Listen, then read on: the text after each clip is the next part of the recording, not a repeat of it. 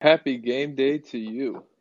Oh, listen, there's many games on. I'm currently watching my Guardians. A pretty crazy play just happened. We're up 3-0 on the Reds. And the playoffs, yes, the playoffs. Don't ever say it's not the playoffs. That's rude. The Cavs had their first playoff game today against the Brooklyn Nets. It is absolutely not the playoffs. Okay, nor this is horseshit. You see, this is just horseshit. Nor do the teams who play in the round of 68 but lose. They aren't March Madness teams, except for the 16 seeds who actually – this is absurd that they even have to do this. Yeah, go ahead. Would you have said that if Notre Dame lost to Indiana? Or who did they beat? Rutgers. 100%. Yeah, right. I would not have counted that as making the tournament. 100%. I can't stand it. Once upon a time, it was 65, which, once again, they were having two 16 seeds play. If you win your conference tournament, I think you should have the auto in to the round of 64, even if you're just going to lose. Agreed. Now, it may actually be more fun for those kids to play against other 16 seeds because it's actually more competitive for them. But still, I think it's absolutely ridiculous that they do that. And I did not think that the Blue Jackets beating the Maple Leafs in 2020, where they basically had 12 teams that they found eight teams out of, that was not a playoff series victory. That was a COVID happened, and we need to figure out who's going to make the final eight. So that was not a playoff series victory for the Blue Jackets. Rutgers did not make the NCAA tournament, and the Cavs have not yet made the playoffs. Well, speaking of that 2020 playoffs, I do count that as a Blackhawks playoff appearance, so I just want that on the record. But but the situation is, and we're in an interesting situation because the Cavs have a distinct advantage that I'm not saying if they lose this game, that's like, oh, shit. But if they lose, and then they beat the winner of the Hawks and the Hornets, they would get the easier matchup because the Heat are the number one seed. To me personally, I would rather play the Heat as the 8th seed rather than play the Celtics as the 7th seed.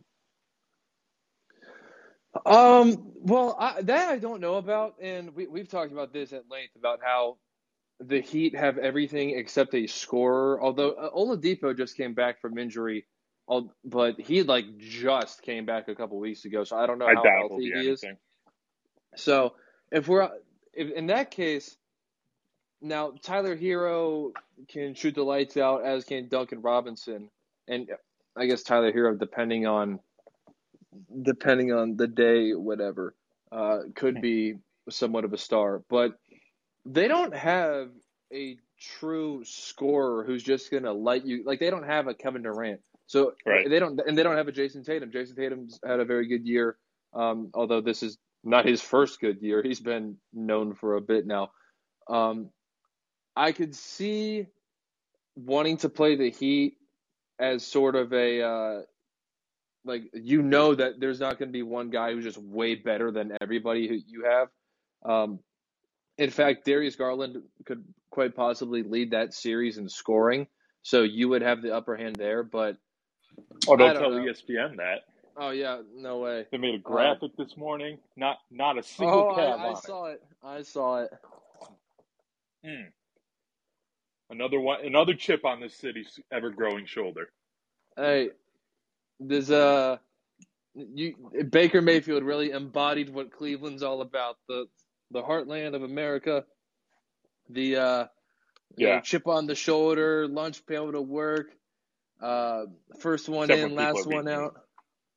Except when people are saying mean things about me.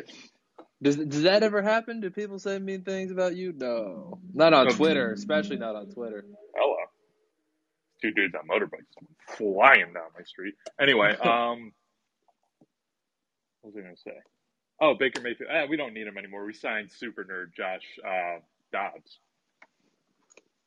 Oh, yeah, that guy. Isn't he an aerospace engineer or something, like in his free time? I don't know. He's just unbelievably smart. I know that for a fact. I think he does aerospace technology. That's a good question. I doubt, because he probably's made a couple. He's probably signed a couple decent deals with the Steelers for decent money. So I doubt he would make more money off the field, but he probably could if he wanted to. Yeah, if it's like something he's passionate about, like we know a particular pitcher who was very fond of mechanical engineering. You know, when it hindered his ability to participate in the playoffs, despite the fact that they won that. Yeah. No, they won that playoff series. Yeah. Oh, God, what's his name? Why am I blanking? Ryan Merritt. Shout out Ryan Merritt. He started. What? Oh.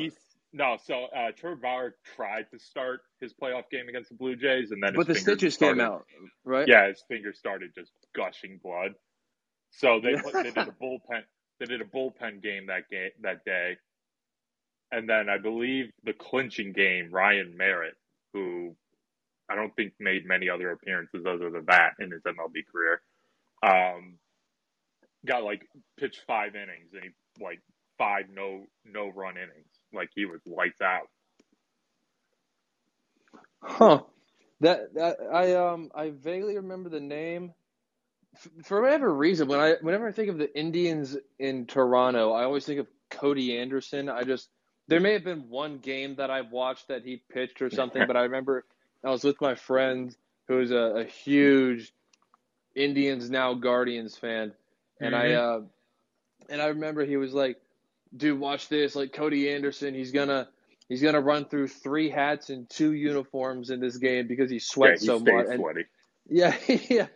That was just I don't know. I don't know what was going on. I've always thought that Max Scherzer was the most intense pitcher I've ever seen, but Cody Anderson went out there and maybe he was ahead of the game because he knew that they were going to start doing pitching checks. So he created his own substance to put on the ball. Hmm. That's my theory. How big is your friend of a Stephen Kwan fan? Lately, very much so. There's been a lot of talk unfortunately, about it. His streak, 2 minutes before we hopped on here, his streak of consecutive pitches where he did not swing and miss just ended at 90 pitches to start the season. He did not swing and miss. That's really, really, really good. And it was a check swing, too. It was one of those, shit, I should have swung at that. Fully committed to that, but it was too late. Yeah. Man, he ended up hitting a sack fly in that at-bat. I saw Oscar Mercado because my friend was having a ball looking at some of the Guardians' stats. So I did see that the Guardians were leading Major League Baseball in batting average as of yesterday. And we also have Oscar Mercado leading the MLB in RBIs. Yeah, he's got 8. That won't last because he's very bad at hitting. But it was a shame because we acquired him from St. Louis. I don't remember how. It may have been that doesn't make sense. But somehow we acquired him from St. Louis.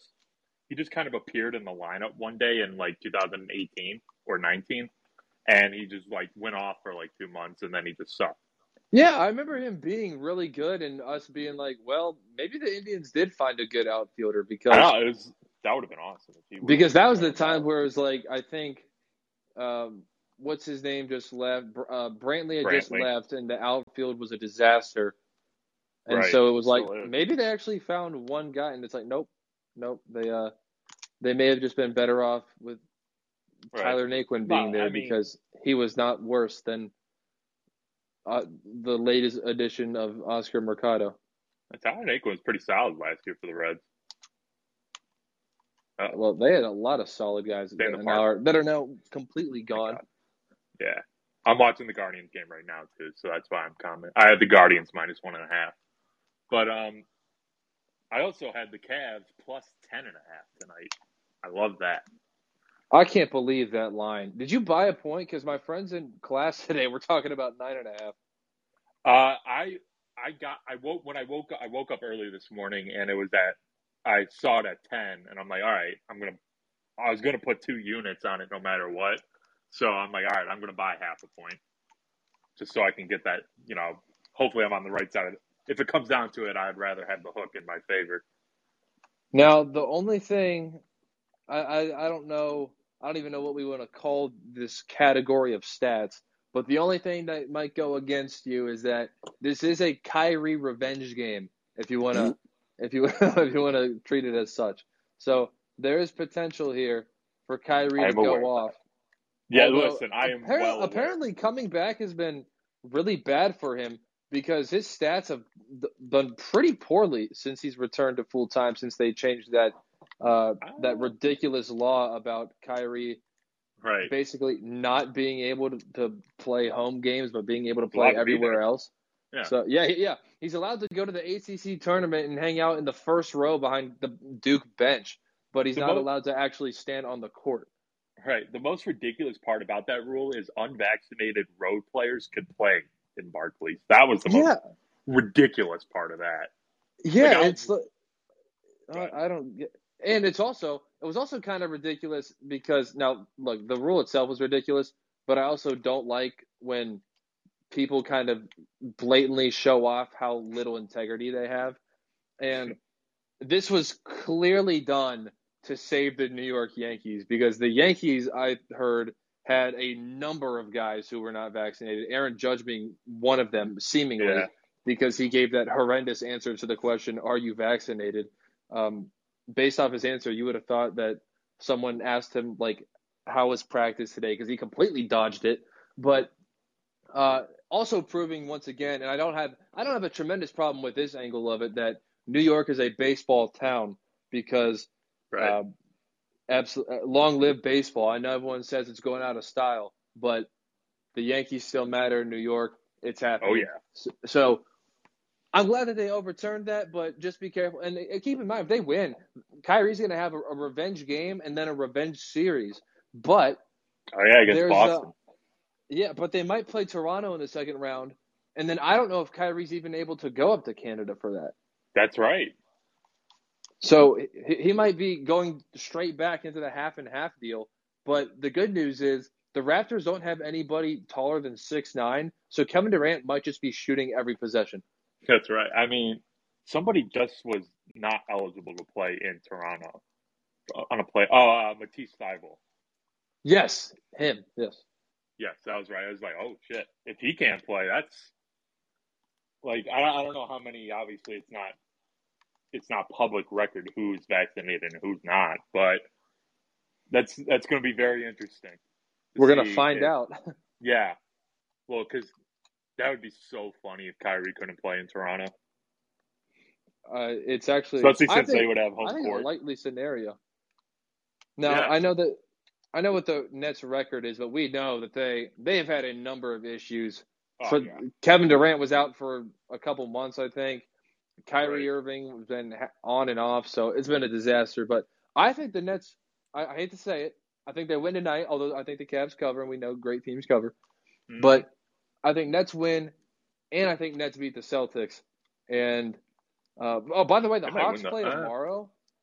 And how disastrous. They play the Hornets. They were in the Eastern Conference Finals last year, and now they're like, their playoff lives, again, not in the playoffs yet, they may not even make the playoffs. I feel like last year's is kind of like the East kind of sucked last year outside of Brooklyn and Milwaukee, I guess. And as long as Ben Simmons was in Philadelphia, I don't think they were winning shit. I don't think that's not me throwing shade at Ben Simmons, because I still think he's a really good basketball player. It's just he didn't fit in there at all. Yeah, I guess I agree with that. I don't know how. But his inability to shoot. Doc Rivers, by the way, it seems to be a tough coach to play for, because he was throwing Ben under the bus in press conferences. He threw James Harden under the bus in a press conference a couple weeks ago when somebody asked about the lack of bench production, and his answer was like, well, they didn't get many opportunities. And then he specifically cited James Harden as the reason why the bench players didn't get many opportunities to shoot. So – Doc Rivers seems to be a pain, but he's the most overrated coach ever. Yeah, he used to be like a big hallmark name when he was with the Celtics. Then he got because the Celtics were winning. He's like one of the only coaches I could think of who actually got traded. He was traded as the coach to the Clippers. Steve Nash was. Or Jason Kidd was. Brooklyn and Milwaukee or the other way around. I don't remember which. Interesting. And then we almost had broadcasters getting traded. There was talks about how, Al Michaels might get traded to ESPN, which we obviously know now is not going to be the case. No. But that was incredibly fascinating. But yeah, man, Doc Rivers used to be a household name, and the Clippers also used to be pretty good. They always crumbled in the playoffs, but back when Blake Griffin was actually productive, Doc Rivers was one of the most noteworthy names in the NBA. I mean, he had some solid teams around him. I even think when he was in Orlando, didn't they have McGrady there? Who I was about to say there might have been a trivia question that we could have built out of this Doc Rivers conversation. Wasn't Tim Duncan supposed to? It was something like Tim Duncan was going to sign with the Magic. Yes, then his only stipulation was that he wanted to use a private plane or something, and Doc Rivers said no. I'm pretty sure that was it. It had something to do with the plane. It may have been family members on a plane or something like that. Let's see. It may have been Adam LaRoche 1.0. Tim Duncan may have been trying to bring people onto the team plane. I'm not sure, but yeah, Doc Rivers said we're not doing that, and then Tim Duncan said, "All right, I'm staying." Tracy McGrady did tell that story about how it was supposed to be Tracy McGrady, Grant Hill, and Tim Duncan as the big three. Yeah, so in 2000, Duncan considered signing with the Magic to play alongside Tracy McGrady and Grant Hill. Oh, man, that would have been a hell of a trio. But the deal never unfolded because head coach Doc Rivers denied Duncan's request to allow his family to join the team plane to go to games. I mean, it's Tim Duncan, dude. Yeah, but that's also just weird. To be fair, was Tim Duncan at that point? I know he was a big deal, Rookie of the Year, NBA champion, all that, but... No, he David Robinson was still there. So there were – I don't even think he could be 100% convinced that he was the best player. Right, he was always that dude when he was drafted, but I don't know if he was like – Tim Duncan at that point in his career. Oh, no. He had, he won 5. He probably would have had 2 championships at that point, but again, how many was he definitively the best player? I would have to go look at the finals MVPs. Probably one, because he only won 1 with Robinson. Was it in, I guess it would have been. The Knicks, right? The 8-seed Knicks in 99. That's what I was thinking, but then I think Robinson also 2003. I got to figure out which 5 years Duncan won the championship. It was obviously 2014, right? 2007 against the Cavs, and then I think they went. Did they? I know Tim Duncan won back-to-back MVPs 2002, 2003, but they definitely beat the Knicks in 99. They beat the Heat in 14, the Cavs in 7, I believe. Get out of here! Wow. They beat Detroit once. Yeah, 05. They probably beat New Jersey. Yeah, because New Jersey went back to back. They played the Lakers and probably Spurs. Yes, it was the Spurs. Okay, so it was 03. So that the David Robinson. Win 2 championships? No. Robinson retired before 03. He had to have. I'm looking this up as we speak on David Robinson. His career. No, 2-time champion. He was playing in 03 too. Oh wow. Was he actually getting those minutes in 2003? Or was he there as the David Robinson Memorial 15th spot on the bench? All right, so this is just regular. He was a starter. Not really. 8.5 points. No. Yeah. He was contributing. 15 definitely points. Showed up on the box score.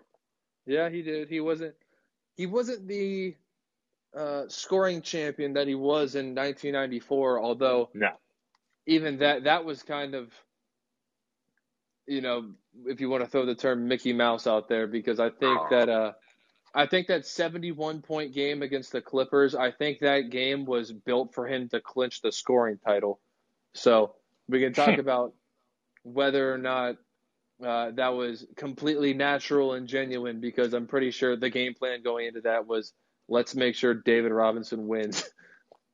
Yeah, seriously. Joel Embiid just locked up the scoring title. That's right. Pretty good for a center. Yeah, probably not going to win the MVP, though. No, the other center might do that. Yeah, let me check the odds. I haven't looked at the futures here. 4-0 Guardians. Another triple. We've been hitting like 8 triples a game. Who do you guys have in this new series? Cincinnati for 2, and then we have day off. Yeah, and then we have day off, and then we have the home opener against San Francisco, which I will be there. Really? Yes, I will. And Tom Hanks is throwing the first pitch. Get out of here. When's the last time the Giants have played in Cleveland? I don't know. That's a good question. I know I looked it up. Barry Bonds never played in Cleveland. I was just curious one day. But I don't know. Have I ever seen the Giants? I don't think I've ever seen the Giants play. That would be a new team I've seen. I actually have a Barry Bonds-related trivia question set up later in the show. Ooh, baby. Let's look at these futures real quick. More player awards. Did they really take them off? They don't have player awards up here anymore. That's cool. The Suns are pretty heavy favorites to win the finals, though. Plus 270. Oh, man, I don't know. The Bucks being a 3 seed. Yeah, the Bucks are dangerous. That doesn't exactly help, but I don't suspect the Bucks exactly attacked this regular season with as much ferocity as they otherwise would, being the reigning champions. Did you see the last game of the season? They were in Cleveland, and people have been accusing them of tanking, which is correct, because they were still playing for the 2nd or 3rd seed, and if they would have played this, if they would have won against Cleveland, they would have been the 2nd seed over Boston, and they would have possibly had to play Brooklyn in the 1st round. So they played every scrub imaginable in the Cleveland game. Like, Kevin Love had like 38 points in like 12 minutes. Like, that's not even an exaggeration. Oh, well, he was just a dead eye from 3. I did see those highlights. And yeah, I didn't watch that game, but they did have one starter play. Did you see who it was? Whom? Oh, Drew Holiday, yeah. Drew Holiday went out there for 8 seconds, picked up a registered game to make a contract, a little contract clause, got paid about $300,000 in bonus money for that one game, which was really 8 seconds, and then he went and sat on the bench the rest of the game. I love it. I love when teams do that. I guarantee his pregame warm-up, his pregame shoot-around was probably the most atrocious thing you've ever seen. Couple beers. Probably had a couple beers pregame. That's probably what went into it. And a nice big meal. Just kind of – that's tight, though, how he did – hey, just check in and go foul. Yeah, but, like, I can't believe – I really can't. How on earth the Bucks are worrying about tanking to avoid the Nets. Like, did you not just beat them last year? When they had James Harden. The Nets. I mean, I wouldn't. But I wouldn't be afraid of them. Yeah, your consolation prize is who they play. But they would also get Chicago. To play the Celtics at home. Yeah, they play Chicago in the 1st round, which without Lonzo Ball, I think Chicago is very weak just because he kind of brings that whole team together on both sides of the court. Like, he's not like the player on that team. That's obviously DeMar DeRozan and Zach LaVine. But he's, like, kind of the glue that brings everything together. Yeah, I guess. But DeMar DeRozan, he's had such a good year.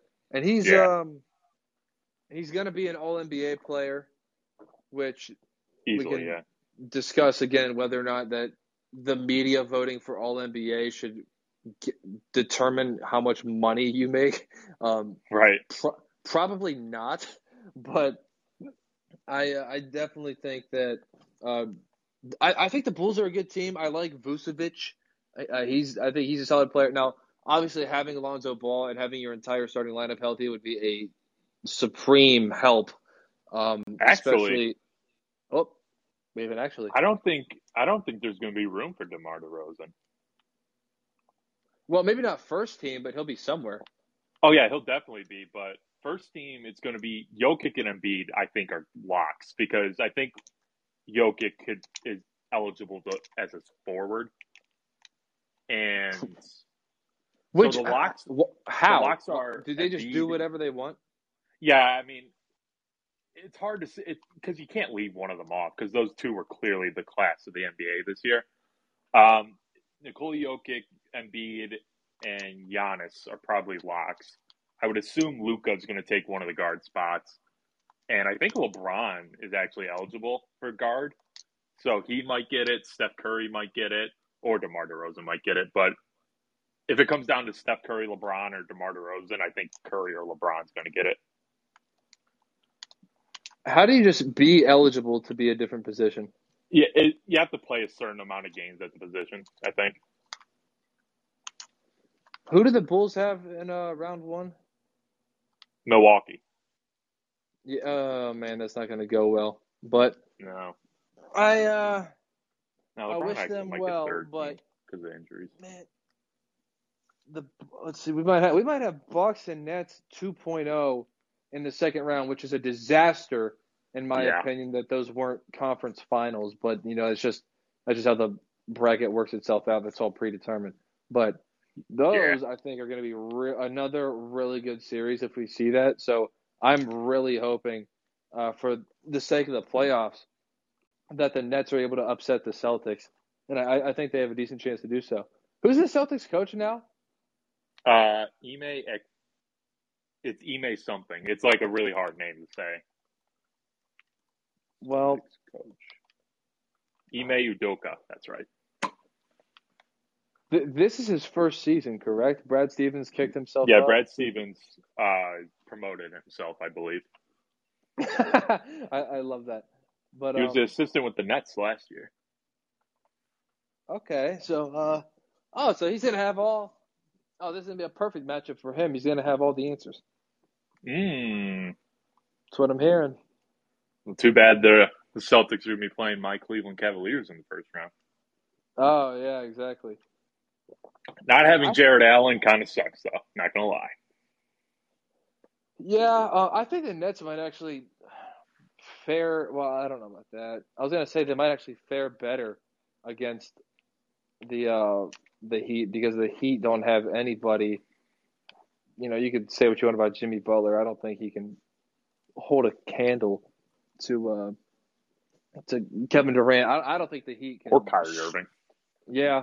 Well, Jimmy Butler's tall, so maybe he can. But I just think as much as the Nets are capable of scoring and like doing it in bursts too with their guys in Kyrie and Kevin Durant, I think that the Celtics would be able to compete with that better than the Heat. I don't know if the Heat could necessarily respond to a big run by the Nets, having just a bunch of gritty players who play together as a team. Now, they may do a better job of stopping the Nets from doing that in the first place, but when that happens, I don't think the Heat are necessarily built to play from behind like the way that the Celtics are. I know that people have been talking about breaking up Jayson Tatum and Jaylen Brown basically since they came together. He's like every single reason. Yeah, everyone's like, hey, you know, these two don't work together, they're out. Well, they're still here. But Jayson Tatum has definitively set himself as the alpha in this situation. He's the number one guy, and I think that he's capable of putting together his own scoring run. If Kevin Durant or Kyrie is having one of their episodes, which they are very prone to doing. By the way, I did see a stat that Obi Toppin and Malik Monk and one other guy who's not very relevant all have more 40-point games this year than James Harden, who collected zero. James Harden is obviously there. I don't know if you saw it, but an article dropped today about James Harden's time with the Nets, and basically. The rift started when James Harden came to camp out of shape, and Kevin Durant was like extremely annoyed by it. So that kind of caused like isolation in the locker room, and that's kind of what led to it. Ben Simmons may be back for the playoffs. I think I read this morning he won't be back for the play-in, but he could be back for the playoffs. Well, first of all, I'm kind of team Kevin Durant. I think it's a little bit silly for James Harden to show up out of shape and then be annoyed that other people are annoyed with him. Yeah. Although this does, we can make the point that Kevin Durant just wasn't patient enough, because as we know, James Harden's weight fluctuates by the day. So there was a very good chance that he would have just shown up the next day in perfect shape, because that seems to be how it works with James Harden. At least from the pictures on the internet, that's what we've seen. I feel like James Harden is a victim of just horrible camera angles every time. Because he's really not that out of shape. He's just kind of a thick dude. So is Zeke. Ezekiel Elliott is always getting caught looking like he's way fatter than he actually is. Right. Although, I mean, I do believe that he's put on weight, but I don't think it's as bad as he looks. And part of it's the hair and the beard, is that like now his face looks really puffed up and round just because of his facial hair situation. So he's not necessarily doing himself any favors, but he was ripped at Ohio State. Obviously, he showed off his abs, but he was ripped. Yeah, and then the NCAA said, we're not going to do that anymore, Zeke. Yeah, we won't be having any of that. He just completely just dog-walked Notre Dame in the Fiesta Bowl, and big bad NCAA, the biggest Ohio State haters there are out there, said no more fun from you guys. Hey, man, I didn't have a problem with anything there. My one of my friends, and to be fair, I didn't understand this at the time either, but I did not offer this. One of my friends who didn't understand point spreads offered me a bet. He gave me 16.5 points for Notre Dame, and they lost by 16, so I got $20. There you go. That's kind of an absurd spread, but yeah, I'm sure that the spread was actually much closer to like 10 or something. So I just got a free touchdown, I bet. And I always forget Joey Bosa got tossed in that game for horseshit targeting. Yeah, and Jalen Smith blew out his leg. Oh, and yeah. He set the market for all of this. This holding out of bowl games, and the next year it was just McCaffrey and Fournette, right? And then from there it was just now it's become an avalanche of people not playing in bowl games. So that was actually a very important bowl game in history if you think about it. It really was. I don't blame him at all. I always have my biggest gripe with Urban Meyer ever is that he didn't let Cardell Jones get a single snap in that game. Because that was his last college game. I was like, dude, we're killing him. No, they didn't give him a single snap. Because you remember at the beginning of the year, they were rotating. Eventually, yeah, Cardale did have some games that were just him. Like, the Indiana game was like almost exclusively Cardale. Yeah, JT Barrett kind of took over midway through the season. He did get suspended for drunk driving for a game. But it was eventually, like, at the second half of the year, it was the J.T. Barrett show featuring Cardell Jones every once in a while. But he didn't get a single snap in the Notre Dame game. That always pissed me off. Well, you know what? I wish Marcus Freeman would view things the way Urban Meyer did, because we basically treated this year's Fiesta Bowl as the Jack Cohn send-off, and we did not make any adjustments. We did not utilize our quarterback rotation like we usually did. We gave Jack Cohn every snap. And then when Oklahoma State started to realize, this guy can't run, and they just blitzed him like crazy, and he just made a fool of himself trying to escape the blitz. I didn't appreciate that. Yeah, listen, I didn't appreciate that game either, because I bet heavily on Notre Dame. Well, that was a good excruciating first. And then there was the portion of the game where there were like a bunch of fumbles on the 5-yard line, like both days. That's right. That, oh my goodness. And Dan Orlovsky, I realized that broadcast crew that they gave us was one of the worst that I've ever heard in my life. The Dan Orlovsky crew, whoever his play-by-play guy is, I don't even know. Yeah, he's not great. That was not very good play-by-play. Yeah, I'm not a big Dan Orlovsky guy. I liked him in the beginning, and then he's kind of being engulfed by his personality at this point. He thinks that he's more important than he actually is. Yeah, because in the beginning he would just like, hey, this is, you would just give an out, like just analysis. But now that he's like on that NFL Live with like Mina Kimes and Marcus Spears and that whole disgusting crew, he kind of does. Swagoo. Yeah, that NFL Live is terrible. Yeah, most of the ESPN shows are unbelievably terrible. Yeah, except for First Take on Wednesdays. Yeah, that's right. Good afternoon, everybody. Man, ESPN used to be the absolute apex of sports media. Oh yeah. To the point where like we didn't even like it didn't even register in our heads as kids that there were other options because ESPN was just a complete monopoly in this business. But as we've grown older, I've looked at ESPN entirely differently. And I'm just like, man, they do some things weird, and they the people that they have on there, like I feel like the talent isn't nearly what it used to be. They don't have, and part of it's just because we get older, and then everybody always thinks that the way things were when they were kids, that's always best. But I'm sorry, like I don't know, Brent Musburger is not working for you anymore. Chris Berman isn't working for you anymore. Like they lost their fastball. I have breaking news. Oh, I'd like to hear it. Steven Kwan just recorded another hit. Oh, man. Did you see the breaking news like an hour before this podcast? Godfrey? Yeah, I was devastated. I was like, yeah, man. That was a gut punch. Well, I was like, damn. I shouldn't say because devastated. Somebody retweeted a picture of one of Godfrey's tweets when Norm MacDonald died. And he's like, I was just listening to one of his shows. And like the post is something like post shows hanging out with all the guys is always the most fun. And there's a picture of Godfrey, Norm Macdonald, and Bob Saget. I was like, damn. Yeah, man, what in the world? But that was oof. I've really been getting into the. This is a ridiculous thing to be getting into, as if like these just happened yesterday. But I've been going down the wormholes on YouTube of the Comedy Central roasts, and he had been in a couple. So I've grown very close to, in my head, the comedians that appear on there, and I'd like them to bring it back. I know that they paused they had one lined up that COVID killed, but I mean, come on, it's 2022 at this point, so like we should definitely be getting back into it at this point. There's got to be one this year.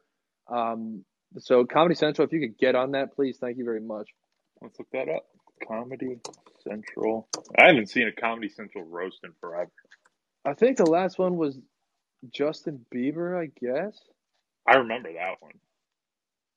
And that was just Justin Bieber and a bunch of rappers plus like Shaq and Kevin Hart. I remember the last one they did was Alec Baldwin. Oh wow, yeah. That was Blake Griffin was in that one, and he was pretty good. That's right. Blake Griffin's low key very funny. Yeah, he is. He I think he's done like open mics or whatever, but he's pretty good. I enjoyed him. They beat him up pretty good, but he gave it back, and he was clever. Robert De Niro was at that one, and they brought out Alec Baldwin's daughter to basically talk about how they have no relationship. That's the part of this stuff where I'm like, all right, at some point there has to be a limit to – I know that it's all for entertainment and it's all fun, but if, like some of that stuff, if it's like real like parenting issues, I don't like seeing them going up there and just telling a bunch of jokes that we all know kind of aren't jokes. Right. So I'm just my gosh. That's big roasted – Baldwin, Bruce, in descending order, Alec Baldwin, Bruce Willis, Rob Lowe, Justin Bieber, James Franco, Roseanne Barr, Charlie Sheen, Donald Trump, David Hasselhoff, Joan Rivers, Larry the Cable Guy, Bob Saget, Flava Flav, William Shatner, Pamela Anderson, Jeff Foxworthy, and Dennis Leary.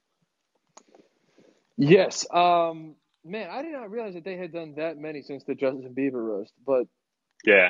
They only do them every once. They used to do them like once a year. Now they do them every couple years. Well, that is crap because They're hilarious. They all get tons of views on social media. Now, Donald Trump replaced Kid Rock because Kid Rock demanded that it take place in Detroit. So, and he's like, it's got to be in my hometown of Detroit if we're going to do this. And they did not. Comedy Central did not agree to it, so they replaced it with Donald Trump. But I don't know. Looking back at it, that's a lateral move. Hey, I like Kid Rock, although I don't know what people would make fun of him for aside from switching music genres every 2 years. He's breaking news. Cat. Oh, and pretending to be a Michigan State fan. Pretending to grow up poor when he grew up insanely rich is always so funny. Kid Rock? Oh, he grew up in a mansion. I did not know that. Kid Rock's childhood home. He kind of looks like he grew up poor. Look up Kid Rock's childhood home. It's like he grew up on like 300 acres. Like not a mansion, but he grew up on like see a basketball court. Oh boy! All right. How do you know this? Like, how did you even know to? Well, somebody was roasting Kid Rock on Twitter, and when people roast people, I don't very much like. I tend to go down rabbit holes and just look at them. But I see a tennis court and two chimneys on the house. Look at that. Dude was living on. Dude practically lived in the state of Michigan was practically his. Yeah. Did he grow up? Is he one of those phonies that just wasn't from Michigan either? Like Machine Gun Kelly isn't from Cleveland. He's not? No, he like grew up and went to high school in Arizona. Well, that just doesn't make any sense. He wasn't born in Cleveland, I know that. He was born in Michigan. Give me a high school. Come on. This is ridiculous. In the 1980s, he became interested in hip hop, began to break dance, and taught himself how to rap. Like, yeah, no kidding. Like, no one has there aren't rapping instructors just waiting to give lessons to people. Of course. Oh, He transferred to Cleveland when he was in high school. He transferred to Shaker Heights High School. That's right. But he was. Oh, so he was there for like 2 years. Yeah, he didn't grow up in Cleveland. Okay. Well, all these. I don't hate Machine Gun Kelly for that, but just. Everyone always says, oh, yeah, he's from Cleveland. No, he is not. We need to give more representation to the Paul brothers who are actual. They need Cleveland to be real ambassadors for Cleveland. And not someone who just gets Interstate 71 tattooed on his back. The Paul brothers, Cleveland's finest brothers. Uh-huh. They really went to school in one of my rival schools. Ain't that something? Ain't that a thing? Their cousin went to my school. Really? Looks exactly like him. Except he's mixed, but... but same big-ass chin, same face. Speaking of, I hate to bring this all down, but speaking of death, I won't say I was devastated, but I was certainly caught off guard by the news of Dwayne Haskins. That was, I don't know, that was just odd. That one, yeah, that's one of the few ones where, like, when you read the official death announcement, it's just a punch in the gut. Like it's not as bad as when Kobe Bryant died. Like that was world stopping. But when Dwayne Haskins dying, that was like, holy shit! Are you serious? Yeah. And not trying to give myself an Adam Schefter moment, but the reason that it wasn't that was because he just wasn't as big of a name. But certainly in Columbus, he is. Because, yeah, certainly for us, it's different. So specifically me, but yeah, I'm just saying, like, it's not like – I don't think CNN – well, maybe they did. I don't know because he was an NFL player. Right. But I don't know. Like, I don't think international news are going to be covering Dwayne Haskins. But certainly in Columbus, it's an enormous deal because He was kind of the first. He was the first of this new strain of NFL-type quarterbacks that Ohio State hadn't really had. We can argue about whether or not Terrell Pryor was, but that was still 8-9 years prior to Dwayne Haskins. So there was a significant gap of the more Urban Meyer style. I know that he played under Urban Meyer, but still the style of quarterback that was a read option type guy, a real running quarterback. But Dwayne Haskins was a real pocket passer. I saw somebody on Twitter who was way too emotionally in the moment, suggesting that Dwayne Haskins was the Steph Curry of the Big Ten, and he changed the way that the Big Ten played football. I saw that and said, oh yeah, Iowa really came out the next year after 2018 and decided that they were going to develop an air raid offense. But he certainly was a bit of a pioneer, at least within Ohio State itself. Oh yeah, I'm not going to suggest the entire conference mocked, or created some sort of mimic of the Dwayne Haskins offense, Justin Fields and C.J. Stroud, man, those guys. I wonder maybe that's Ryan Day's doing, but regardless, it's still he was still the first of that style of quarterback, and now I think that's going to be what Ryan Day looks for in the future. Right. And Ryan Day did coach his first 4 years. Yes, he did. When Myers was suspended. But, to that tweet you were just mentioning, has there been any good quarterbacks in the Big Ten that haven't come out of Ohio State recently? Any good, draft-wise, prospect-wise, I should say. Because Dwayne Haskins wasn't a good NFL quarterback, but he was. Ohio State just didn't have those top guys coming into the draft. Yeah, I can't think of anybody off the top of my head who was a Big Ten guy who was. So he may have been one of the biggest Big Ten draft prospects, period. And he went 15th. Justin Fields went 11th. So, I mean, he's up there as one of the highest drafted Big Ten quarterbacks in recent history. Yeah, I mean, you said Big Ten history. I thought you meant he had two of his teammates go before him in that draft. So, yeah, well, I mean, recent Big Ten history as far as the quarterback position goes. But, yeah, I know things didn't work out with him in the NFL and. I always wanted to see him get one more chance. I wanted him to get a chance in Pittsburgh. I don't know if he was going to. I didn't think he was going to. And then when they brought in Trubisky, I was like, okay, that's really not going to happen. I think that was kind of the writing on the wall that he was just going to be a backup. But Dwayne. He definitely would have got a shot somewhere. I don't think so, just because I think the NFL, they work quickly now, and we can argue about whether that's right or wrong, but I think they make really quick decisions on quarterbacks, and I don't know if anybody was going to put him in the starting lineup when it's almost like it's better to be someone who has never been relevant and you're just an unknown than to be someone who was once relevant and was proven to be bad. I don't think anybody is ever going to have any interest in giving Josh Rosen a second chance just because he's young. Right.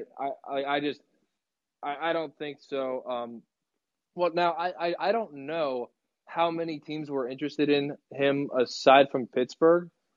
So this past season was his first season in Pittsburgh. And I don't know. I assume that he signed for, let's just say, a 2-year deal. So this was going to be his last year. I have no idea what would have came of it if he would have seen the field. I have no idea if after that if teams would have been interested in him. But certainly one of the biggest QB prospects in recent history. The Giants ended up going with Daniel Jones, who, I mean, regardless. Sure. Yeah. I mean, I don't think that they're going to be sticking with him for a long time. So So basically interchangeable at the 6th overall, 15th overall, particularly in that draft. But I do think that the position of the Ohio State quarterback, and I'm not trying to take all of my Dwayne Haskins praise and then flip it into JT Barrett hate. But I'm being careful. I'm being careful. Don't worry. I do think that Dwayne Haskins was the first quarterback to really open the eyes of Buckeye fans in terms of what it means to be a good, really good college quarterback versus being a really good quarterback. What it means to be able to throw the football down the field. Yes, exactly. Now, I know that was awesome. Is watching Dwayne Haskins like, wow, this is tight. I like this. Yeah, he's throwing the ball more than 10 yards. He's being aggressive. He's not running up the middle every play. Yeah, and although Urban tried. The first half of the year, Urban Meyer about once or twice a game was basically forcing Dwayne Haskins to do some QB draws, and apparently those were the only games of the year that Stephen A. Smith was watching, because he came out and said, baby, hey, Dwayne Haskins, you better be careful. You better watch his legs. He's a really good runner. So he ran for three touchdowns against Maryland. Yeah, you forget. And then we can reminisce about the entire 2018 season. We can rehash how Urban Meyer was the most predictable quarterback ever when he brought in Tate Martell in the red zone, as if Tate Martell was going to do anything other than run the football. But that was I do think that – and I noticed this just from being in the stands in 2017 versus, growing up here my entire life. I noticed that Buckeye fans got a little bit smarter when Dwayne Haskins entered the game. And I mean just at the end of games in 2017 when he came in at blowouts. You could tell that there were some Buckeye fans going like, you know what, 16?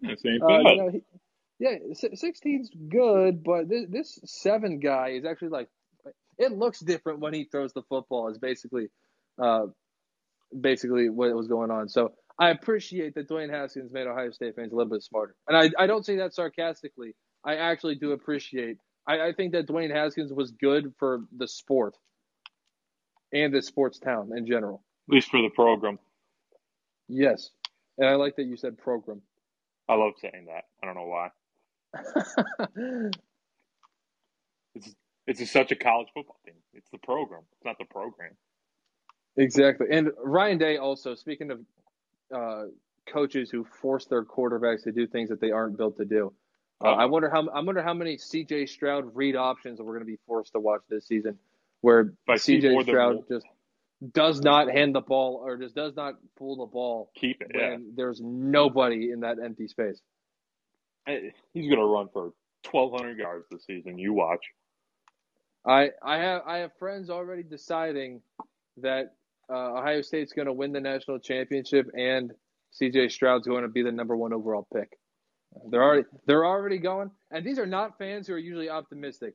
These are usually hesitant fans who think that the SEC is just always they're gonna get the Big Ten at the end of the day, but they're I don't know. So there's something going with this C.J. Stroud and Ryan Day duo. The fans are getting excited, is what I'm hearing. I looked up C.J. Stroud 40 time on Google, and the first result that people also ask is C.J. Stroud fast? Well, athletically, Stroud isn't fast, is what this article says. But he is capable of making plays with his legs. I feel like that's every quarterback in the history of football. I mean, he is capable. Yeah. He has legs, I can confirm. Yeah, listen, I've seen them, both of them. Yeah, with your own two eyes. Right and left. Exactly. Dwayne, that sucks so bad. You brought up Adam Schefter. The race to see who could be the most empathetic after somebody dies is the worst part about us being able to speak freely. It is the worst. I agree with you. Very. Now, oh my God! Hold on. Actually, I'll let you finish because I'm going to take the conversation somewhere else and call out somebody else who I genuinely think, despite his good intentions, I think completely embarrassed himself and embarrassed just his entire generation of people because he played into a lot of stereotypes. Yeah. And you know exactly who I'm talking to because this guy has the reputation of only caring about social media. We'll get to him in a second, but I'll let you finish. Yeah, what Schefter said was definitely stupid and tone deaf, but he obviously didn't mean it. But, and just the whole, like, everyone's rushing to, like, hey, not now, when, like, they're posting something about Dwayne Haskins that just isn't, like, oh, rip Dwayne Haskins, when they're, like, I made a joke, like a lighthearted joke, when I posted a video of his highlights against Michigan. And I said, Jesus Christ himself would not have been able to save Michigan from Dwayne Haskins that day. And somebody DM'd me, is like, this is very insensitive. I'm like, dude, no, it just isn't. It just isn't. Shut up. It just is. Like, we don't all you don't have to be the most empathetic person. You could be sad about it. You can say nice things about him, and you can post and talk about your favorite memories of the guy. You don't have to be the this isn't the time guy. You just don't have to be that person. I agree with that 100%. Because I know that I said that, and I did have to correct myself. I had to police myself because I heard it come out of my mouth, and I'm like, no, that's not fair. When I said I was devastated about Gilbert Gottfried's death, I was surprised and disappointed. I was not devastated. Right. So I was correcting myself because we don't know these people personally, although we do have memories attached to them, and I do understand that has internal value, and I'm not trying to take away from that because I 100% get that.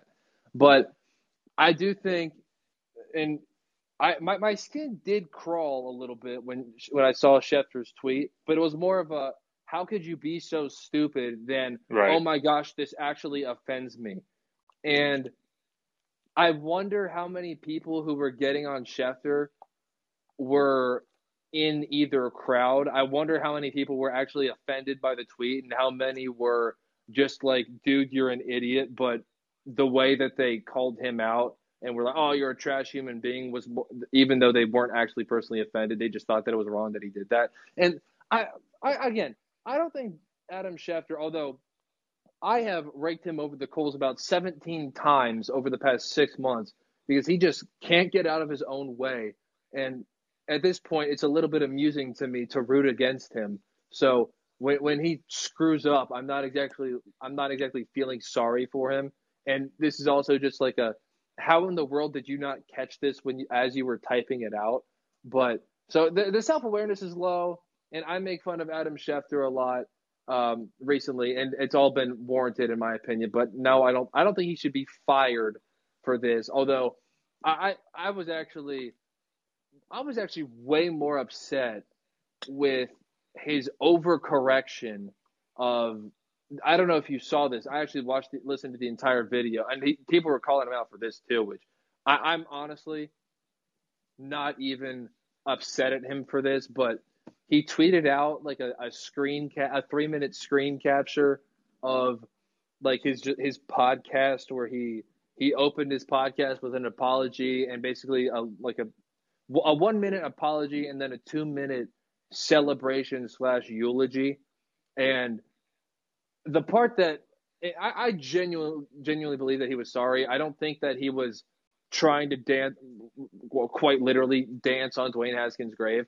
But the 2-minute eulogy that he offered was all about how Dwayne Haskins was a great guy and he was a great man and a great dad, because I know he's got a little one now.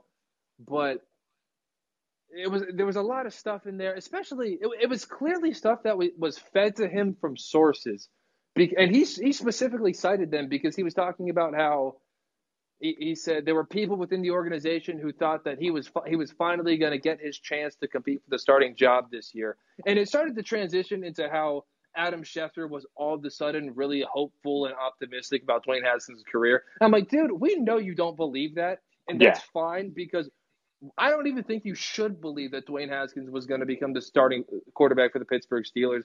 But you don't have to all of a sudden put out this giant virtue signal of now, like, hold on, guys, I really liked him all along, and I was really hopeful. Like, no, like, just the apology is fine. Now, people were saying, oh, look at you, like, any chance to promote your podcast, huh? And that was more of just probably Adam Schefter thought that was the easiest way to tweet it out, was like, well, I already said this, so instead of having to make another video of me saying this, I'll just post what I've already produced. So I don't even have a problem with that.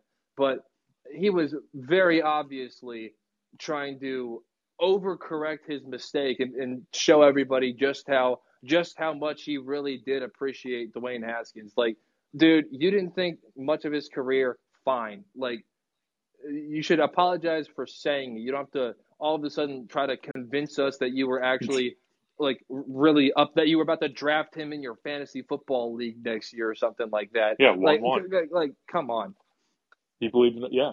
But Dynasty League pick. Yeah, seriously. But yeah, there was nothing Schefter could have said in his apology that people would have like been on his side, because these past couple of months he's made a couple stupid comments, but and this one's obviously the biggest blunder.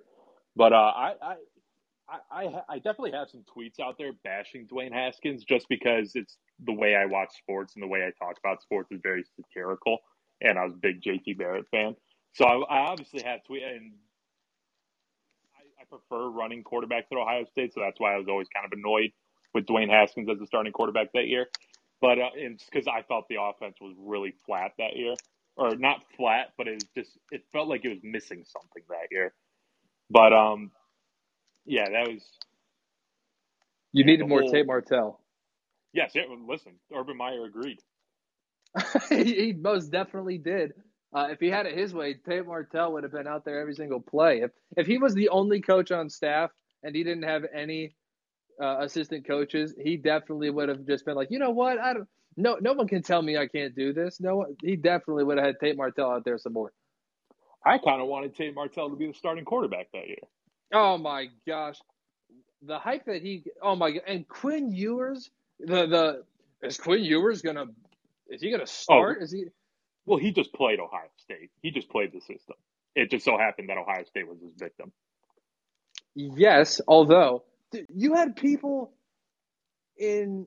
Like, at the end of the season, is Quinn Ewers going to beat out C.J. Stroud next year? Like, are we going to have a quarterback go to the Heisman ceremony and then not start week one the next year? Like, you know that there were actual people saying that. This hype train. I mean, to be fair, we had a quarterback win the national championship game, and until the Ohio State took the field against Virginia Tech, we didn't know who the starting quarterback was going to be. Okay. That was obviously different, but...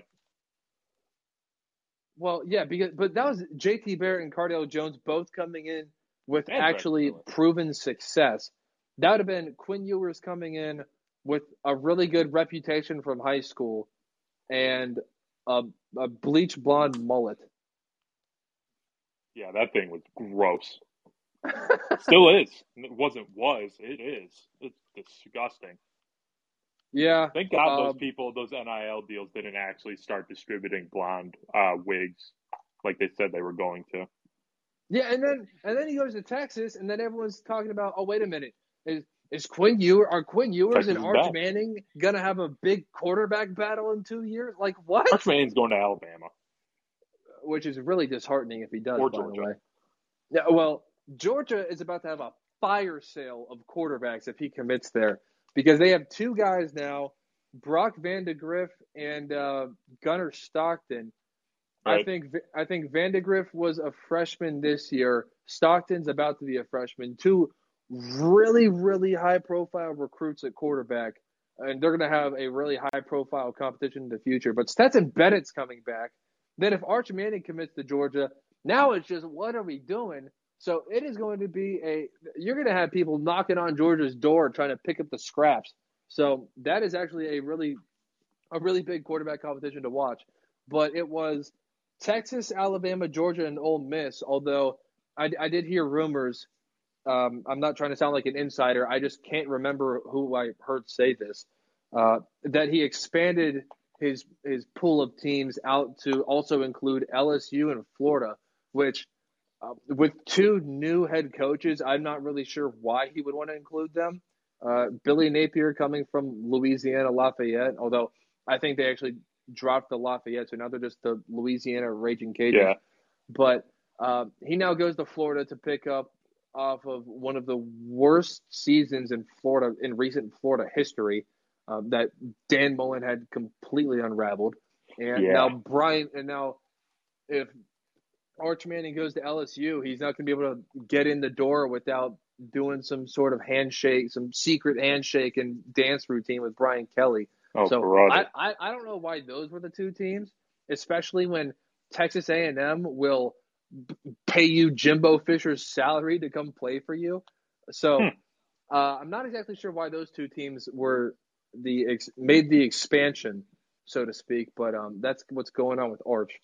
I think I saw that too, that Florida and LSU are on his radar, but he took Clemson off his radar. Yes, he did. That's correct. Does have an offer from Notre Dame. Yes. I forget what year it was, but I think it was last summer. Gosh darn it, this Sia Suzuki guy for the Cubs has two home runs against the Pirates. But he did, I think it was last summer, Arch Manning did basically like a whole summer-long college tour thing, and that was where everybody saw that throw with the ball flip in his hands at Clemson. Oh, yeah. That broke the internet for an evening. He only visited two schools in the Midwest, and those were Ohio State and Notre Dame. So he was in the building. Ohio State, though. That doesn't make sense. Well, 'cause I think Ohio State kind of knows at this point that they're not going to get him. Yeah, and they also have a ton. So they're like, you know what? If we don't get Arch Manning, although if Arch Manning called and said, "Hey, I'm interested in you guys. Can you offer me?" They will let go of easily. Yeah, so immediately. Almost immediately. Everybody's gone. Yeah, I wouldn't hate at all if Arch Manning decided to be a Buckeye. No. I wouldn't. Although be offended by it one bit. LSU, well, I mean, I would. Does make sense for him because he's from Louisiana. Yeah, and I was shocked because they were so late into the rumor mill. So I would have thought that they would have been here sooner. Right. But I mean, he's still got time. It's 36.7% to Alabama, 30.2% to Texas, 25.9% to Georgia. And then the fourth team is Ole Miss at 1.8%. Obviously those mean nothing right now, but the only benefit that I see with Alabama all of a sudden turning into the school that actually recruits NFL quarterbacks, because they were like Ohio State and that they had NFL players everywhere and then just like college players that you might see as analysts in a couple of years. But now both of those schools are turning into quarterback hubs, which is dangerous for everybody else, but especially Alabama because they've already won so many, and now all of a sudden, you know, in comes Tua, then Mac. Well, although Tua and Mac, and I guess Jalen Hurts before that, but he didn't look anything like an NFL quarterback when he was at Alabama. And to be fair, he doesn't look very much like an NFL quarterback now, even as he's dressed up in a Philadelphia Eagles uniform. But Tua and Mac, and then Bryce Young, and soon to possibly Arch Manning, not very good for teams who are trying to break through and maybe win a national championship. But the good news is Brian Kelly is never going to win the SEC East, and that is A-okay with me. Another reason not to expand the college football playoffs is to never allow him to get in with three losses. Would you like a Carnell Tate update? Yes, although the fact that you're even going to give it to me makes me concerned that he's leaning Ohio State. Yeah, so he is leaning Ohio State, 53.9% according to On3. Notre Dame is down to 7% because Tennessee is up to 37%. Oh my gosh! How? Oh, it's that QB that they just got. I don't know how they even did this, but they pull somebody out of Long Beach Polytechnic High School, which is Yeah, Nico Iamaliava. He's the same class as Arch Manning. Yeah, he has like this island-sounding name, so you instantly think he's going to Oregon or something. And I think Oregon was in his final three. And he chose Tennessee, and now all of a sudden we got receivers out the wazoo trying to go play with him. But we have Dante Moore, who is out of Detroit, which I mean, I'm so fed up with these Minnesota Vikings. If they just hired Jim Harbaugh, that would have completely wrecked Michigan. And then Dante Moore would for sure not be going to Michigan, although I'd still like to hold out a little bit of hope. Dante Moore is currently 89% to Notre Dame. The next highest team is Oregon at 3.5%. Oh, all right. I like that. We need him to commit like now because he's jumped up, man. He's a top 10 recruit according to Rivals at least, but he's getting a lot of buzz. And Notre Dame fans are all like they're all changing their profile pictures on Twitter to like his recruitment photos because Notre Dame Twitter is going after this guy so hard right now. And if he commits to Notre Dame, I'd like to think that Cardinal Tate's numbers are going to adjust. And all I can think about is, my gosh, if Brian Hartline just took Marcus Freeman's offer and came to coach at Notre Dame, national championships would come. But unfortunately, he's still at Ohio State, so that's not very good for us. Sure is. I gotta say, I wouldn't hate it. Speaking of not hating things, I would not hate it whatsoever if Brian Hartline left Ohio State to come coach at Notre Dame. That would would hate that tremendously.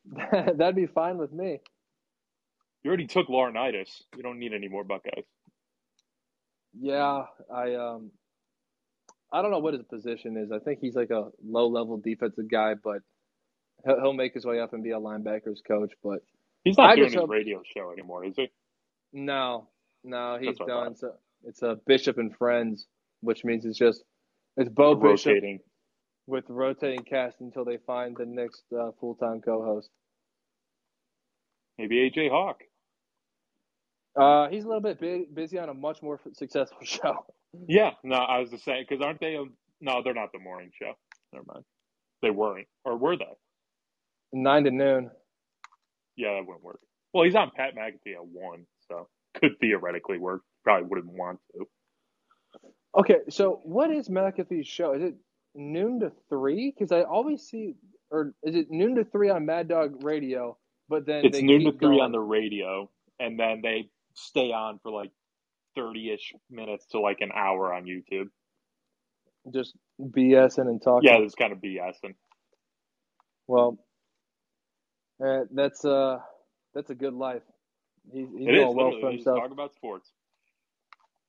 Then immediately donated like $20 million after signing his $130 million deal, whatever that was from.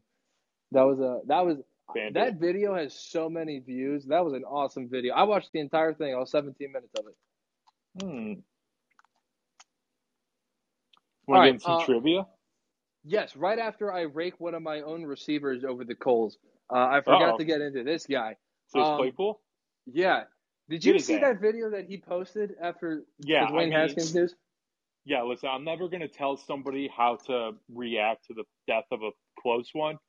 That was absurd. And now, of course, I was not going to jump on Twitter. No, and go. Seriously, no, I was not going to criticize him on Twitter because, right?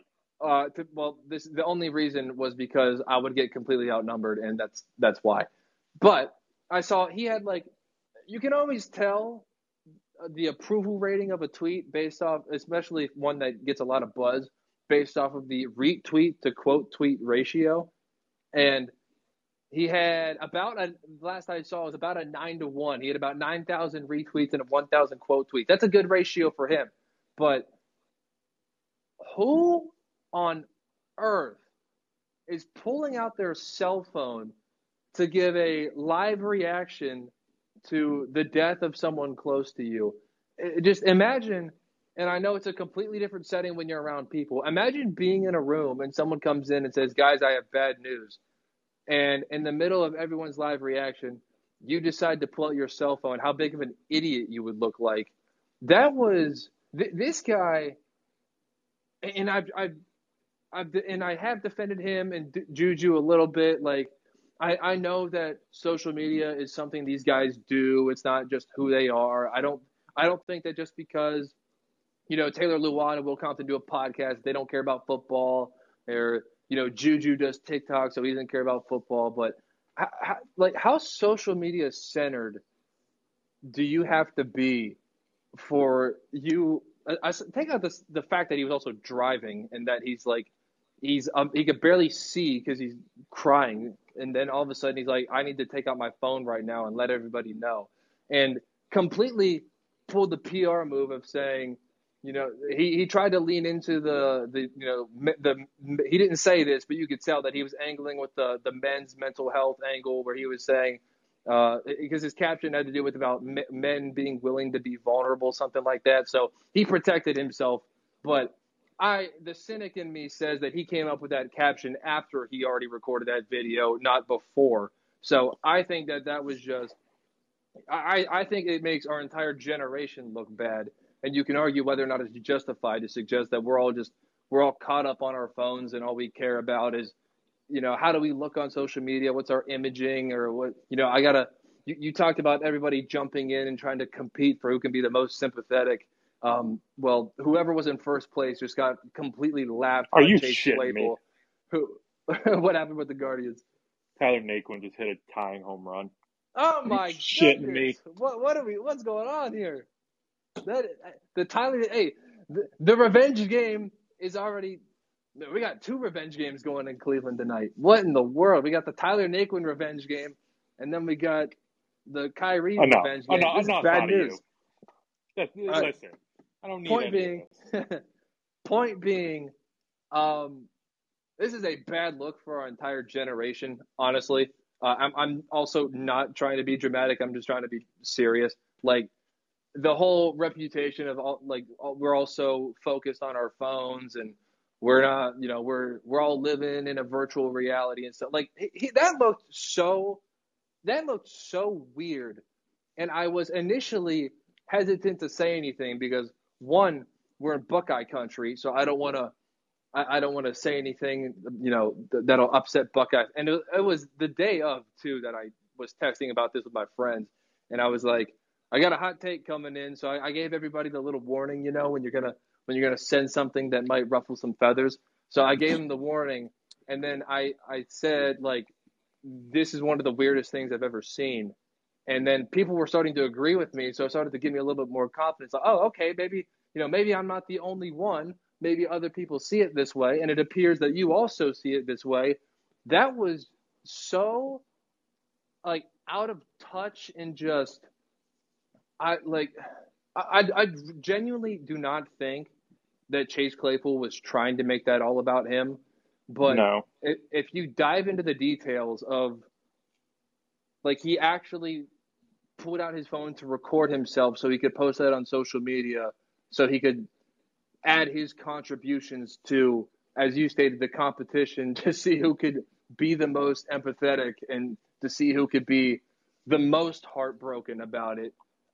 He decided that the best way for him to grieve was to show everybody that he basically just sprinted the last mile of a marathon while everybody else was jogging at a Darren Ravel pace. Oh, brother. God, I can't believe Tyler Naquin. God damn it. No, I'm not covering. Oh, no. That's a whole new problem. It was 4-0 when we entered this inning, and Shane Bieber had 5 no-hit innings entering this inning. Tyler Naquin. I mean, Shane Bieber didn't give up the home run, but how many of those runners were his though? 2. Beachy Johnson to the transfer portal? Yeah, Chris Holtmann needs to fucking go. This guy sucks. He stinks. I'm tired of hearing about this guy. Although everybody Bad Mod is going to lead Butler to 300 championships. And it's going to be. I mean, is there anybody out there? Are there any great Ohio State basketball players out there that want to coach us? Greg Oden. Are there any good? Yeah. I do not recommend having centers as coaches. I know that that's a little bit closed-minded because, you know, anybody can coach. You know, that's what we're all about. But I do think that point guards probably make the best coaches because their entire game is about getting everybody involved and not just, I see the rebound, I jump up and grab it, and then I dunk it over somebody. So not saying that – not trying to question Greg Oden's intelligence, just I don't think he grew up playing the game the way that you want that you probably want everybody to enter a game with that mentality. So maybe Scooney Penn, possibly, who I think Mark is working with well, if you, 100% approval rating there. Columbus would absolutely love him. Yeah. And Greg Oden would stay on staff because those two are best friends. Oh, so, yeah. That would be great. But, yeah, this whole the Chris Holtman's so overrated. He hasn't made it out of – He hasn't made it to the Sweet 16. Yeah, he hasn't made it out of the first weekend of the tournament yet. And he sucks. He went from – he took Ohio State from a really bad place to a decent place pretty quickly. Yeah, a manageable place. But he can't get out of decent. Yeah, no, at least he buys the students canes, though. That's cool. Every year. Yeah, every year. And every year I watch my beloved Buckeyes go home early. Yeah, and I got it. Let's see. Michi's going to the transfer portal. They just had Justin Malachi. Yeah, he went to the transfer portal. Although he sucks, so I don't really care about that. Justice Sewing's coming back, which everyone was excited about that for 2 seconds, but he didn't play last year. I don't even really know what he did. But, yeah, Liddell and Malachi Branham are gone. Michi John. You can't let the best player in the state of Ohio when you recruit him leave the program. You just can't let it happen. Yeah, and they had DJ Carton transfer recently. Although, he was just a one-year guy. Yeah, he Seth Towns, he didn't really play. Yeah, he's had so many injury issues. So he's also, I think, a WWE intern. So I think that's a great idea for someone who has a history of injuries to then go get into professional wrestling. That's great. But yeah, Chris Holtman's tremendously overrated, and this town is starting to wake up to that. And it all started with a couple of years ago when they had that January where they went 0-8 and they lost to everybody in the conference. So, and they were, I think leading up to that point, they had reached number 2 in the AP poll.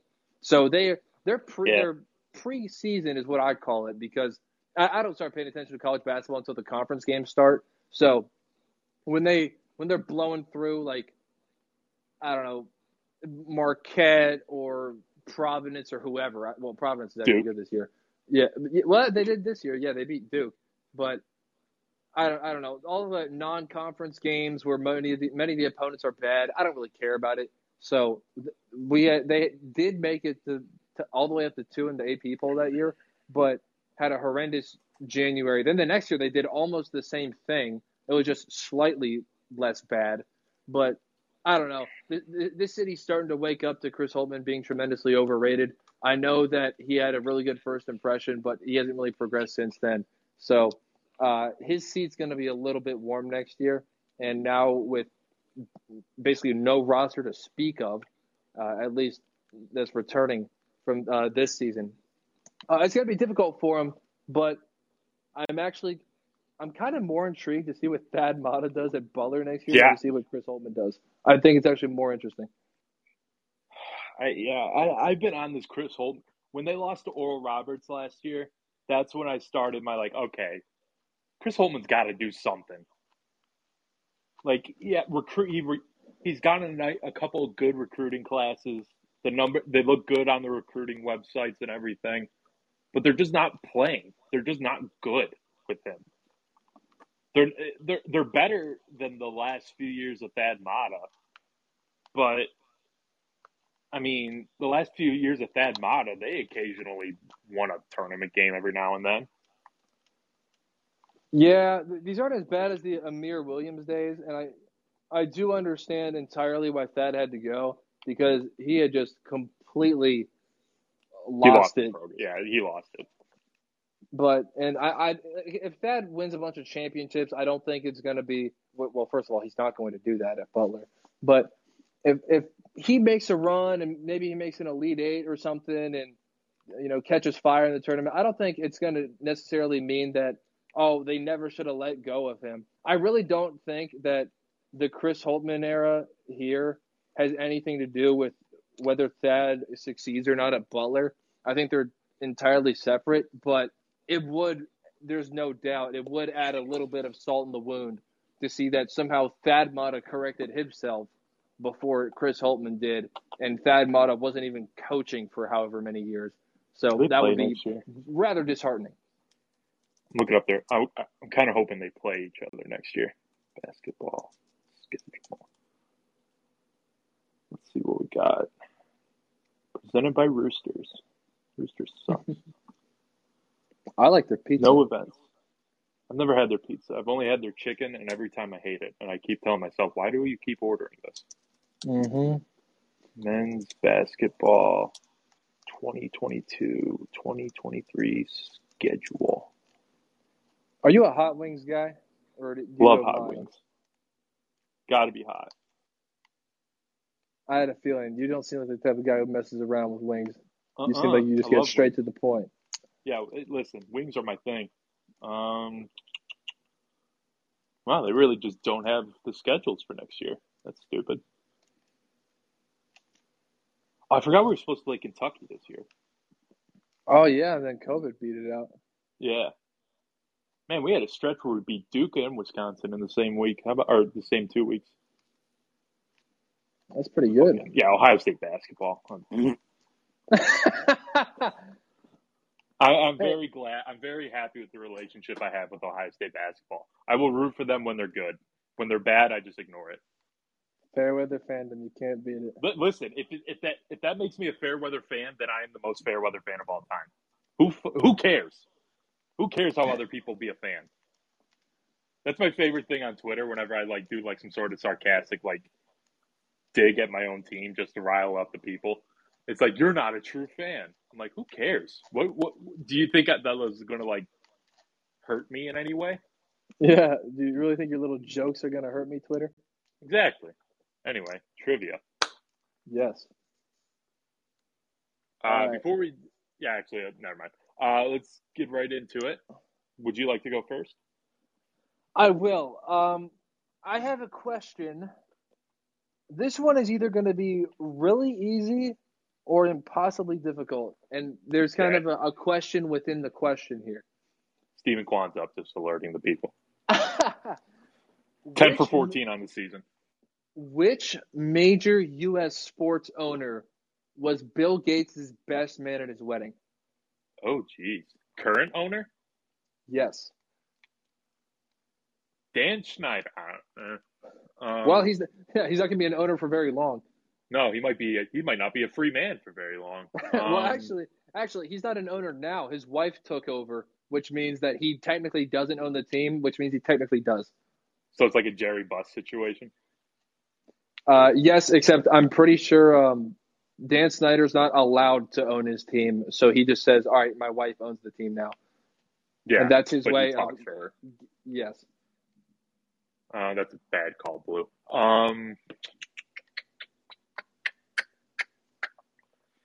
His best man at his wedding. So he's from Seattle, or he's from that area. I think he's from the Northwest. Bill Gates.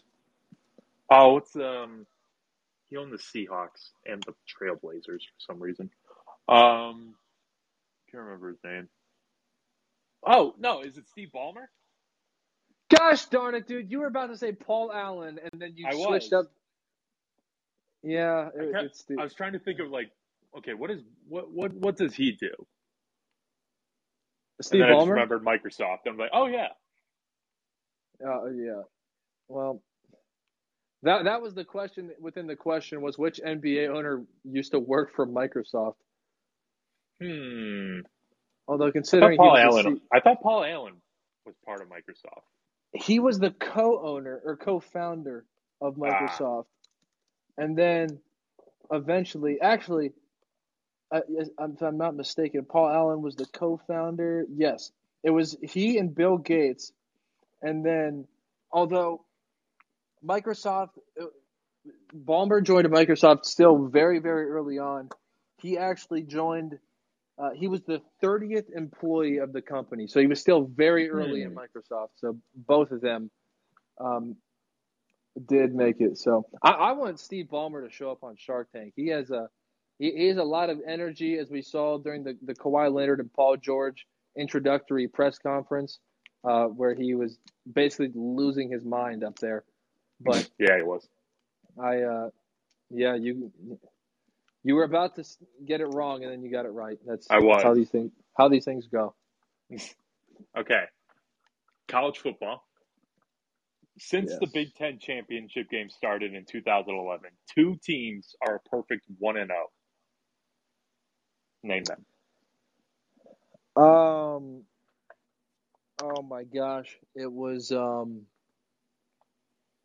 well, I was going to say it's either Nebraska or Wisconsin from 2011, and then I realized that Wisconsin has been there many times since then. I will confirm for you. Not Northwestern, obviously. A perfect 1-0. I think Michigan State's made it multiple times, which makes me lean away from them. Were they?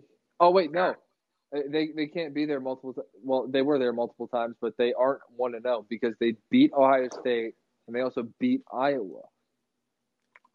All right, so this is I've crossed off a lot of teams in my head, but it's not Rutgers. I'll tell you that. Yeah, I can't remember if Nebraska won the opening Big Ten championship or not, because whoever it was, I think it was Wisconsin because they were the number 3 seed in their own, I guess, division, because Ohio State and Penn State were both suspended. So, all right, we'll keep Nebraska on the shelf. That's an idea currently. Okay, Michigan's certainly one of them, because I had completely forgotten that they had never made it before then. So we got Michigan, and we're going to do a quick run through. Illinois, Indiana, Purdue, no. Not Rutgers. Did Minnesota? No, Minnesota wouldn't have won it. They almost got there one year, but they definitely didn't win. I'm going to say wait. Oh, it's Nebraska or Penn State because Penn State made it and they played Wisconsin. And that was a really good game. You know what? I'm going to say Penn State and Michigan. That was correct. Oh, boy. Nebraska lost that game. They got smoked. Yeah, it was like 60-20 or something. Yup. That was close. I was leading Nebraska for a long time. I almost just went for it. But, alrighty. This one is going to be this is our Barry Bonds-related question. All right. Outside of Barry Bonds, name one Major League Baseball player ever to have played at Arizona State. Jason Kipnis. Yes, he is one of them. The question was mainly directed at Spencer Torkelson, but I forgot about him. I did not realize until I just had this list in front of my face. Literally right after I asked that question, I saw Jason Kipnis's name and was like, "Oops, this is a bad question." Yeah. All right, I don't know why that popped into my head, but I couldn't. I was trying. I thought I was dead when you said that because I don't know shit about college baseball. Neither do I. So back to college football. Who is the longest tenured head coach in the Power Five? Their team is currently in the Power Five. I'm just clarifying that. Oh, okay. Okay. I don't think Bill Snyder coaches at Kansas State anymore. Otherwise, I would have said him. Oh, boy. Ooh, okay. Gut reaction, just instant, maybe first name that came to my head. Well, not first, obviously, because I just said the first. Kyle Whittingham is on the board. He's been at Utah ever since Urban left. Are there any other people? It would have to be somebody who would be good but not great. I don't think it's going to be someone who's at like this. Like I don't think it's going to be like a Nick Saban level guy where I just completely forget. So it's got to be at a school that's good but not awful. So you know what? I really don't think I'm going to come up with a better answer. So Pat Fitzgerald just came to mind. Those two are right around the same. No, Pat Fitzgerald. Kirk Ferentz just came to mind. Dang it. I'm going to say Kirk Ferentz has been at Iowa longer than Pat Fitzgerald's been at Northwestern. So now it's between Kyle Whittingham and Pat Fitzgerald. I'm sorry, Kyle Whittingham and Kirk Ferentz. Man, if those guys are the top three, that'd be bonkers. But I'm gonna say Kyle Whittingham. You almost had it, Kirk Ferentz. Gosh, that was a question. Like, if he doesn't say this name right away, I don't think he's gonna get it. I don't think you're gonna remember who Kirk Ferentz is. I don't even know. But gosh darn it, man, that was a. It actually just recently changed because it was Gary Patterson. I did think of him, but I knew he wasn't at TCU, but I couldn't remember who or where he went. I think did he resign? He was retired. Yeah, he resigned. Huh. Well, isn't that something? All right, this is going to be, I think, a hard question, but it's baseball, and you know baseball. So I certainly do. In the 2018 NLCS... All right, we had the Brewers and the Dodgers. Correct. The Brewers had three pitchers start between those seven games. They had a three-game starter, a two-game starter, and a two-game starter. Who was their three-game starter in that seven-game series? Oh, boy.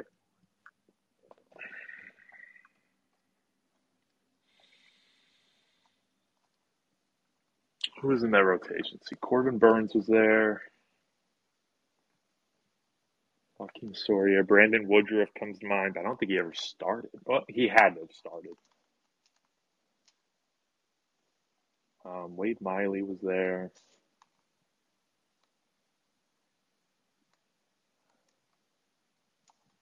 This is the problem because Milwaukee went with a lot of openers that year. They did have multiple games where the starting pitcher didn't go any more than two innings. Right. It's between Burns, Wade Miley, and Brandon Woodruff. Was Wade Miley there? I'm going to say Woodruff just because I know he was big in that playoffs, but I don't feel great about it. Well, he was big because he did hit a home run off of Clayton Kershaw in that playoff. But despite pitching 9.1 innings, which was the second most on the team, Brandon Woodruff did not start a single game. It was 3 games from Wade Miley, 2 games from Ulyss Chassin, and 2 games from Gio Gonzalez. I don't even know who the other two were. Oh, you never heard of Gio Gonzalez? He was an all-star once upon a time. Huh. So, what, it's 2-1? We both got 2, right? Yes, and the series is tied 3-3, by the way. So this is a tiebreaker in the series as well. So right. This is a big trivia. My final question, I forget. College basketball. Ooh, okay. I'll give you one of the teams because it's part of the question.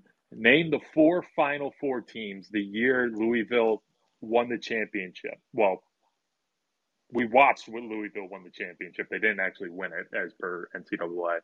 Gosh. Darn it. Name the Final Four that year is what I'm trying to say. Name the Final Three. Man, if this were any year sooner, shoot. Because I've actually been studying this, but I didn't make it all the way back to that year yet. Okay. Trey Burke's Michigan team, who beat Kansas, so I can't say Kansas because that was actually a great game between Michigan and Kansas. I think it was in the Sweet 16 or something like that, or maybe the Elite Eight. But that was the Elite Eight.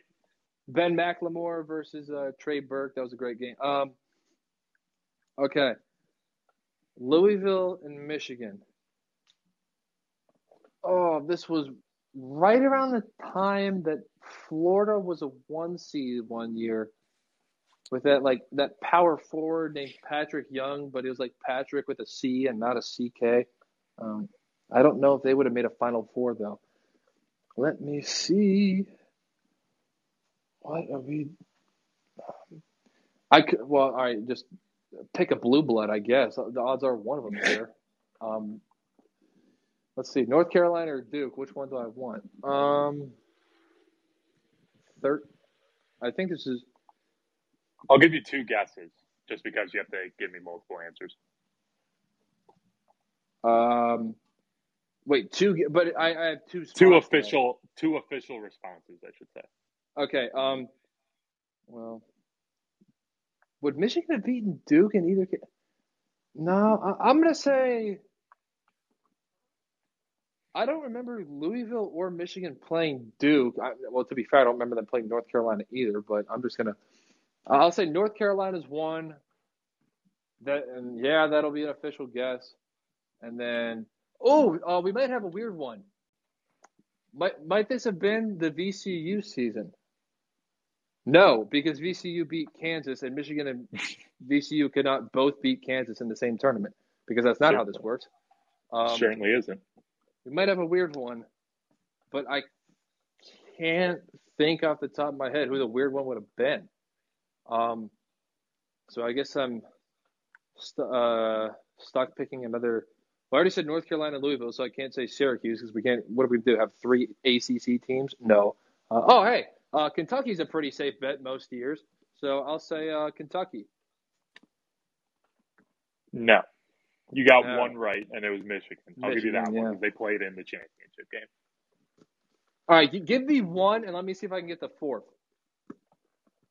You did say it. It was Syracuse is one of them. Oh, And I'll give you another hint because I'm nice. The other one is a little bit of a weird team. Okay. Oh, gosh darn it. Is this the Shockers? It is the Shockers. Okay, because here's why I know this. It's because beat Ohio State. Yes, but they also beat Gonzaga in the second round. And this was the only year – We had some school magazine fundraiser thing, and to contribute, we got Sports Illustrated for a year, and Sports Illustrated had these covers that had Victor Oladipo, Michael Carter Williams, and Kelly Olynyk, and so Syracuse made it to the Final Four with Michael Carter Williams, and then I remember Kelly Olynyk's Gonzaga team didn't even make it out of the first weekend. Wichita State, the 9 seed, went all the way to the Final Four. Dang it, that was a good one. I know. That year was setting up for Ohio State and Michigan in the national championship game, and then Ohio State blew it. Hey, well, as they usually do in the tournament. Yeah. If it makes you feel better. Can you name one person on that Syracuse team? Michael Carter Williams. Wichita. Can you name what? Michael Carter Williams? Did he go to Syracuse? Syracuse, yeah. Huh. Can you name one player on Wichita State? Ron Baker. There was one other. He had Cleanthony. Sick ass name. Cleanthony early. Cleanthony. Yes. Yes. I think their coach stayed after that. Like, he didn't take a bigger job. I think their coach just stayed after making the Final Four. Was it not Shaka Smart? No, he was VCU. That was also black and gold, but a different black and gold. Can't remember his name. He went VCU to Texas, and then Texas didn't go well, so he went to Marquette. All right, I'm losing the series. All I needed was you to. If you just remembered Paul Allen's name, you would have said him, and you know that too. I was saying I knew the last name, couldn't remember the first name, and then I just ended up on Ballmer. Gosh, darn it! All right, I'm losing in trivia. I'm losing 4-3. That's all right. I'll get my mind right and come back and tie the series later. We'll be back next week. Hey, Cavaliers might make the playoffs. We'll see. We're going to talk about that next week. They're already locked in. They play tonight in the playoffs. I disagree. I disagree. I disagree with your disagree.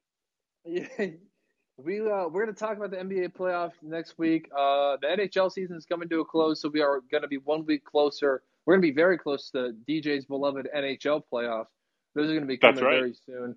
And we'll have another Quan update for you since things have been going so well. Grounded out his last time. But did he swing and miss? He did not. And that's all we care about. All right. We're going to be back next week. It's playoff time, and we're going to be dangerously close to the NFL draft. My goodness. So – great shows coming up over the next couple of weeks, and we will. I'll get my my tie back for trivia. So all that and more, and everybody take care. Peace.